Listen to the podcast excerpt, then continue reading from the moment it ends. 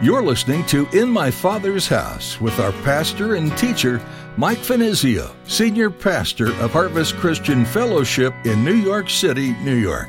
In my Father's house, there's a place for me. In my Father's house, where I long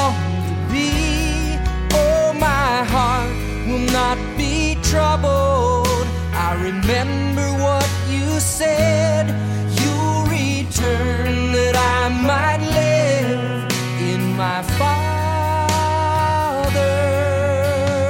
house.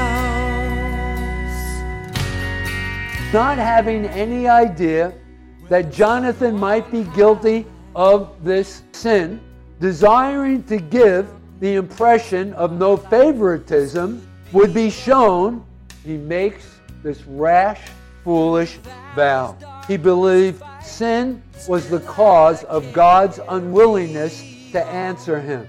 And thus he sentenced to death whoever was guilty of violating the oath. Ever since the fall, we've had a tendency to try to earn back God's favor, sometimes through very extreme means.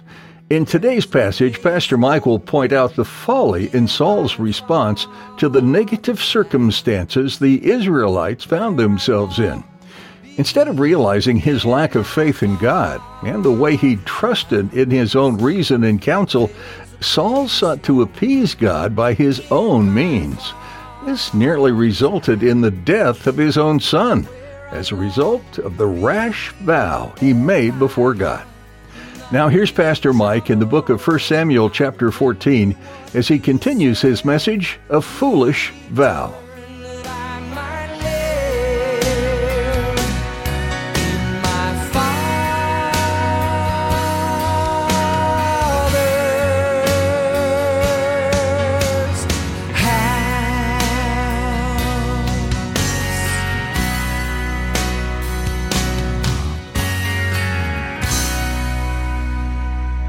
What's going on here is actually Israel is mopping up. It's a mop, at this point going forward, it's a mopping up operation. The Philistines have already been decisively uh, defeated. But what was involved in this mop up operation? Well, after any kind of a rout like this, it's all important if the maximum benefit from this victory was to be reaped by, uh, but pursuit of the enemy involved an exhausting, unremitting journey over steep hills for hours on end. And so, once again, Israel, the armies of Israel, needed to recharge their batteries, if you will. They needed to energize, they needed food. Now, Saul's rash vow produced further complications. The people just couldn't take it any longer. They needed food, they needed to replenish uh, their resources. And in verses 31 through 33, now let's discover what happened next. Now they had driven back the Philistines that day from the cities of Michmash to Elijah, and so the people were very faint. And the people rushed on the spoil. They couldn't take it any longer. They weren't going to obey that rash vow uh, that uh, they had been placed under by Saul. And they took the sheep, oxen, and calves of the Philistines. They slaughtered them on the ground, and the people ate them with the blood. Then they told Saul, saying, Look, the people are sinning against the Lord by eating with the blood. Now, how did Saul respond? And so he said, You have dealt treacher- treacherously with the Lord. Roll a large stone to me this day. The idea of the large stone, he was going to take the remaining animals and he was going to butcher them there upon this rock, but then also he was going to offer the various sacrifices upon that rock as well. So uh, effectively, that rock became an altar. Okay? So that's basically what's going on here. Okay, so let's go back now. The famished men, the armies of Israel, began slaughtering the sheep, the oxen, the calves that had been left behind by the Philistines without attending to the requirements of the law. They ravenously satisfied their appetites. Now, we've talked about this before. The Vi- Le- Le- Levitical law gave exact directions and codes concerning the slaughtering of animals. And before they could eat of the animals, the animals had to be prepared. Before they were uh, roasted, they had to be drained of their uh, blood. And you can read about this, by the way, if you're interested in this sort of thing. Uh, Leviticus chapter 3, chapter 17, Deuteronomy chapter 12. We have all of the uh, information, all of the directions on how to go about preparing uh, the animals for eating or offering as sacrifices. But once again, the blood was to be drained away. So, this is what the armies of Israel were guilty of. You see, they may have eaten the flesh in its raw state, blood and all, contrary to the directions that had been given to them by God in their ordinances, according to uh, the rites of preparing the animals for either food or for sacrifice. So, anyway, obviously, there were those who did not participate in this. And among Israel's ranks, there were those who were knowledgeable concerning that law. And so, what did they do? They went to Saul quickly and told him what was happening. And so, how did Saul respond? Well, verse 33, once again, we've already read it. He says, addressing all of Israel who participated in this act that day, you have acted treacherously against God. And then he gives them this command concerning rolling the rock to him. And so, anyway, you know, this is interesting. He, he puts the blame upon them when rather he was the guilty party. They, they, I mean, they needed to replenish their resources. They needed to eat food to be able to continue on. They weren't guilty. He was the one who was guilty. Notice he places the guilt upon uh, them. How foolish he was. And so, anyway, Saul determines the letter of the law should be followed. And then in verses 35 and 35, uh, verses 34 and 35, there we read, Then Saul said, Disperse yourselves among the people and say to them, Bring me here every man's ox, every man's sheep. That is the, the spoils that they had uh, gotten from the Philistines. Bring them to the rock, as I had mentioned, that had been rolled to him. We're going to slaughter them here, and then we're going to eat. And do not sin against the Lord by eating with the blood. And so every one of the people brought his ox with him that night and slaughtered it there. And then Saul built an altar on that same rock to the Lord. And this was the first altar that he built unto uh, the Lord. Okay, so what's going on here? Okay, well, I want you to think about this now. Saul is looking for an opportunity. He's already blown it and blown it royally by making this rash vow, alienating himself from his people, Israel, his troops. So, thus, he is now looking for an opportunity not only to win the favor back from the people, but also to win the favor of the Lord. You see that there? He's correcting them from their error in eating of this uh, food that hadn't been cooked and hadn't been drained of its uh, blood, and then offering the sacrifices for the sin of the people. He proposed that they continue then after that to attack on the uh, Philistines, that is, after the people had been refreshed. Now, it has been suggested, Saul, now conscious of the way his inconsiderate vow had greatly interfered with the morale of his men, and so he wished to repair his error by taking further plunder from the Philistines.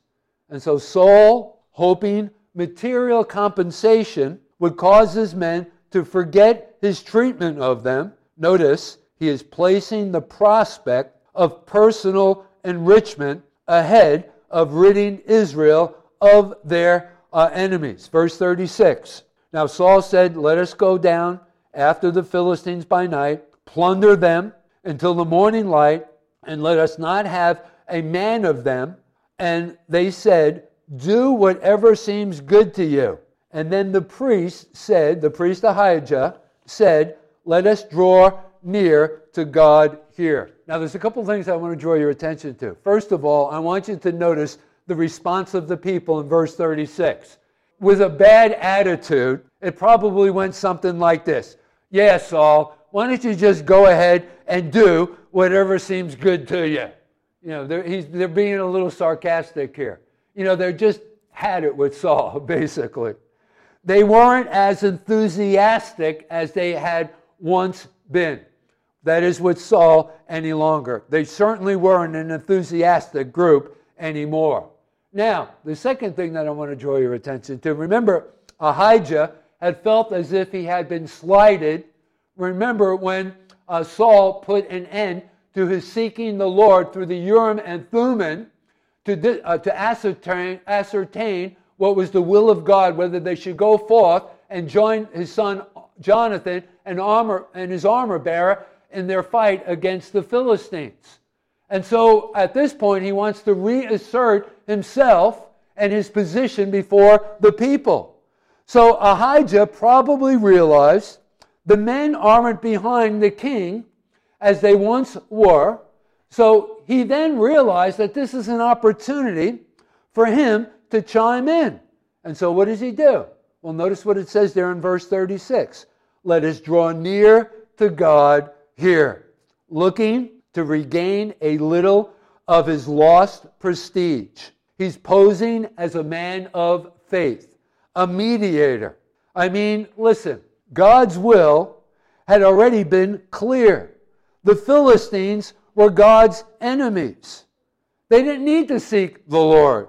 They had invaded his land, that is the Philistines. No guidance was needed. They needed to take back what was rightfully God's, what God had given to his people Israel. But you see, Ahijah the priest was more interested in himself than the will of the Lord. Okay, so what was the outcome of all of this? You know, of all of these things, and you know, seeking this, uh, you know, priest and questioning and and uh, consulting the Urim and the Thummim and, and all of the Holts. And should I go forward? Should I not go forward? What's going on here? What was the outcome of all of this? Basically, delay. Notice in verse 37, there we read, So Saul asked counsel of God. Once again, there's a delay here. Shall I go down after the Philistines? Come on, Saul, get with it. Will you deliver them into the hand of Israel? But I want you to take note of this. He did not answer him that day. Why don't you think God answered him that day? Because Saul should have already known what was God's will. You see, they didn't capitalize on the favorable circumstances that Jonathan had secured for them. And then Saul tries to salvage something from the day's misdeeds, and God knows there were many of them, taking matters into his own hands. And then in verses 38 and 39, he's trying to figure out now why God hadn't answered him. Now, I'm not suggesting that if we are confused and we don't know whether to go forward or stay still, or, you know, we can't, we feel as if we can't make the right choice or decision, we should seek the counsel of the Lord. But on this occasion, it was so clear, it was made perfectly clear uh, to Saul previously. So don't misunderstand what I'm suggesting here. But anyway, Saul then takes matters into his own hands. And in verses 38 and 39, we read, and once again, he's trying to figure out why God hasn't answered him. Why is it that God didn't respond to this question? Verses 38 and 39. And this is what Saul did. He said, Come over here, all you chiefs of the people. So he calls for all of the leaders, and know and see what the sin was today. that was he was thinking there must be some sin in the camp because God isn't responding to my request. Duh, come on, Saul. Verse 39. For as the Lord lives, who saves Israel, though it be in Jonathan, my son, he shall surely die. Oh boy, Saul, you don't know what you're saying here. And see, at this point, he didn't know that it was his son, Jonathan, who was the first one to break the vow by eating the honey that was found on the ground as they moved through the forest on their way to track down the Philistines in the battle, you see. So notice what he says here. He says, uh, For as the Lord lives, he's making another rash vow, who saves Israel, though it be in Jonathan my son, he shall surely die. But not a man among all the people answered him. You see, the other people knew it was Jonathan, but they weren't going to blow the whistle on him, right? They loved Jonathan. Their hearts were knit together uh, with uh, Jonathan. So, uh, uh so this is what he, uh, he did. Verses 38 and 39. None of the men that were present, when again he makes this rash vow, uh, we're going to blow the whistle on Jonathan. So, not having any idea that Jonathan might be guilty of this sin, desiring to give the impression of no favoritism would be shown, he makes this rash, foolish vow. He believed sin was the cause of God's unwillingness to answer him. And thus, he sentenced to death whoever was guilty of violating the oath. What's he doing here? He's seeking to appease God. And then he presumed God would condescend to reveal his will by Lot. Let's pick up now in verses 40 through 46. Then he said to all Israel, You be on one side, and my son Jonathan I will be on the other side. And the people said to Saul, Do what seems good to you. Therefore Saul said to the Lord God of Israel, Give a perfect lot. And so Saul and Jonathan were taken, but the people escaped. We're not quite sure of how they drew lots. They, they might have gone back to the Urim and the Thummim uh, to ascertain uh, the answer to this question. We're not quite sure, or whether it was just by the drawing of the lots. But as we will see who the lot falls upon in just a moment, verse 42. And Saul said, Cast lots between my son Jonathan and me. And so Jonathan was taken. Then Saul said to Jonathan, Tell me what you have done. So the lot fell upon Jonathan. In other words, Jonathan was the one who was guilty of breaking this oath. And Jonathan told him and said, I only tasted a little honey with the end of the rod that was in my hand, and so now I must die. And Saul answered, Notice, this is his dad, this is his father. Can any of us even imagine making this the same pronouncement against our son? God do so, and more also, for you shall surely die, Jonathan. So Saul, rather than admitting all of this was his fault, he's willing to offer up his son. Isn't that crazy? Oh man, but this is who Saul had become. Verse six, uh, 45. But the people, oh now, now all of a sudden the people have had it with Saul. They're going to step in here. But the people said to Saul, Shall Jonathan die? In other words, a contemporary uh, uh, uh expression would be, Saul, you got to be kidding me, right? Uh, shall Jonathan die, who has accomplished this great deliverance in Israel? Certainly not. As the Lord lives, not one hair of his head shall fall to the ground. So they're now all going up against the king. For he has worked with God this day. Notice the acknowledgement of that. Jonathan was a co worker together with God, which enabled them to get the victory that day. And so the people rescued Jonathan, and he did not die. Then Saul returned from pursuing the Philistines, and the Philistines went to their own place. But you know what? The bottom line here is that the victory would have been greater uh, the Philistines would have been completely wiped out totally if it hadn't been for Saul's foolish vows. And so at this point, Saul is humiliated by the people's words. He could not go against such united opposition. He left the place where he had sought Ahijah's, the priest's counsel, and his men returned to their homes. And the enemy had been driven back, yes, the Philistines, but Philistine power had not been broken, as we will see in our future studies. And there would be another time, there would be another battle in which Israel's enemies would be victorious. And in fact, Jonathan and Saul would be killed by those they should have beaten earlier. You see, that, that, that's the, the sad part of all of this. Now, as we close out this message, I want to, one final thought that I want to leave with you. Bring it down to personal terms.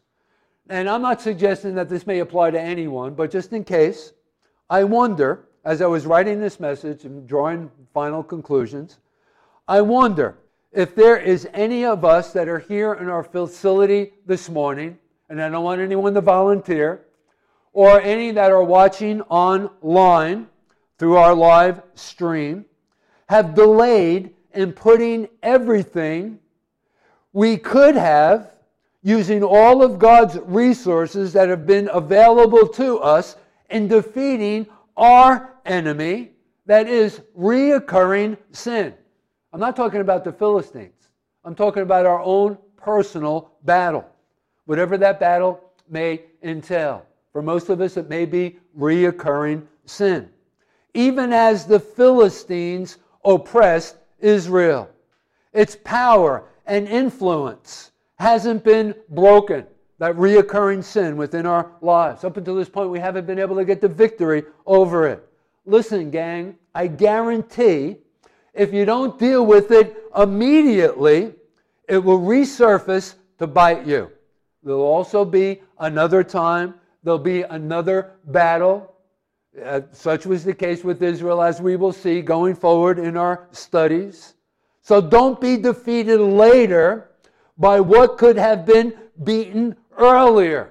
What do we need to do? We need to act now.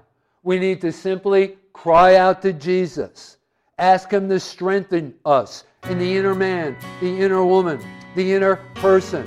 We need to begin to get serious about getting into God's Word and applying its instruction to us. We need to ask a brother or a sister to help us, to come alongside, to counsel us, to pray for us. We need to recommit ourselves to this task. But more than anything else, we need to recommit ourselves to Jesus. In my House, there's a place for me. In my Father's house, where I long. Oh, That's all we have time for on this edition of In My Father's House. Did you know that you could listen to Pastor Mike's teachings on your favorite podcast app? Just search for In My Father's House and be sure to subscribe. And let us know you're a listener in the comments. We'd love for you to join us for worship this Sunday at Harvest Christian Fellowship, too. You can find all the information you need at harvestnyc.org. While you're there, you can reserve your seat by clicking on Contact and then the Register link. We're located in Midtown Manhattan, and there's easy access from Port Authority on 42nd and Penn Station on 34th. If you're not in the area, or if you're unable to attend in person, we'd still like to have you be a part of our time studying God's Word. We're live streaming our services each week, and you can connect on our website. Again, that's harvestnyc.org. If you'd like to catch previous Sunday messages, click on the Resources tab. You can also watch services through our Vimeo link or connect with us on Facebook and Instagram. Links to all of these are available at our website. One more time, that's harvestnyc.org. As we wrap up our time with you today, we'd like to remind you just how much your Heavenly Father loves you. We also want you to know how grateful we are to have you as a part of our listening audience. Thanks again for joining us today, and we look forward to our continuing study of 1 Samuel next time here on In My Father's House. There's a place for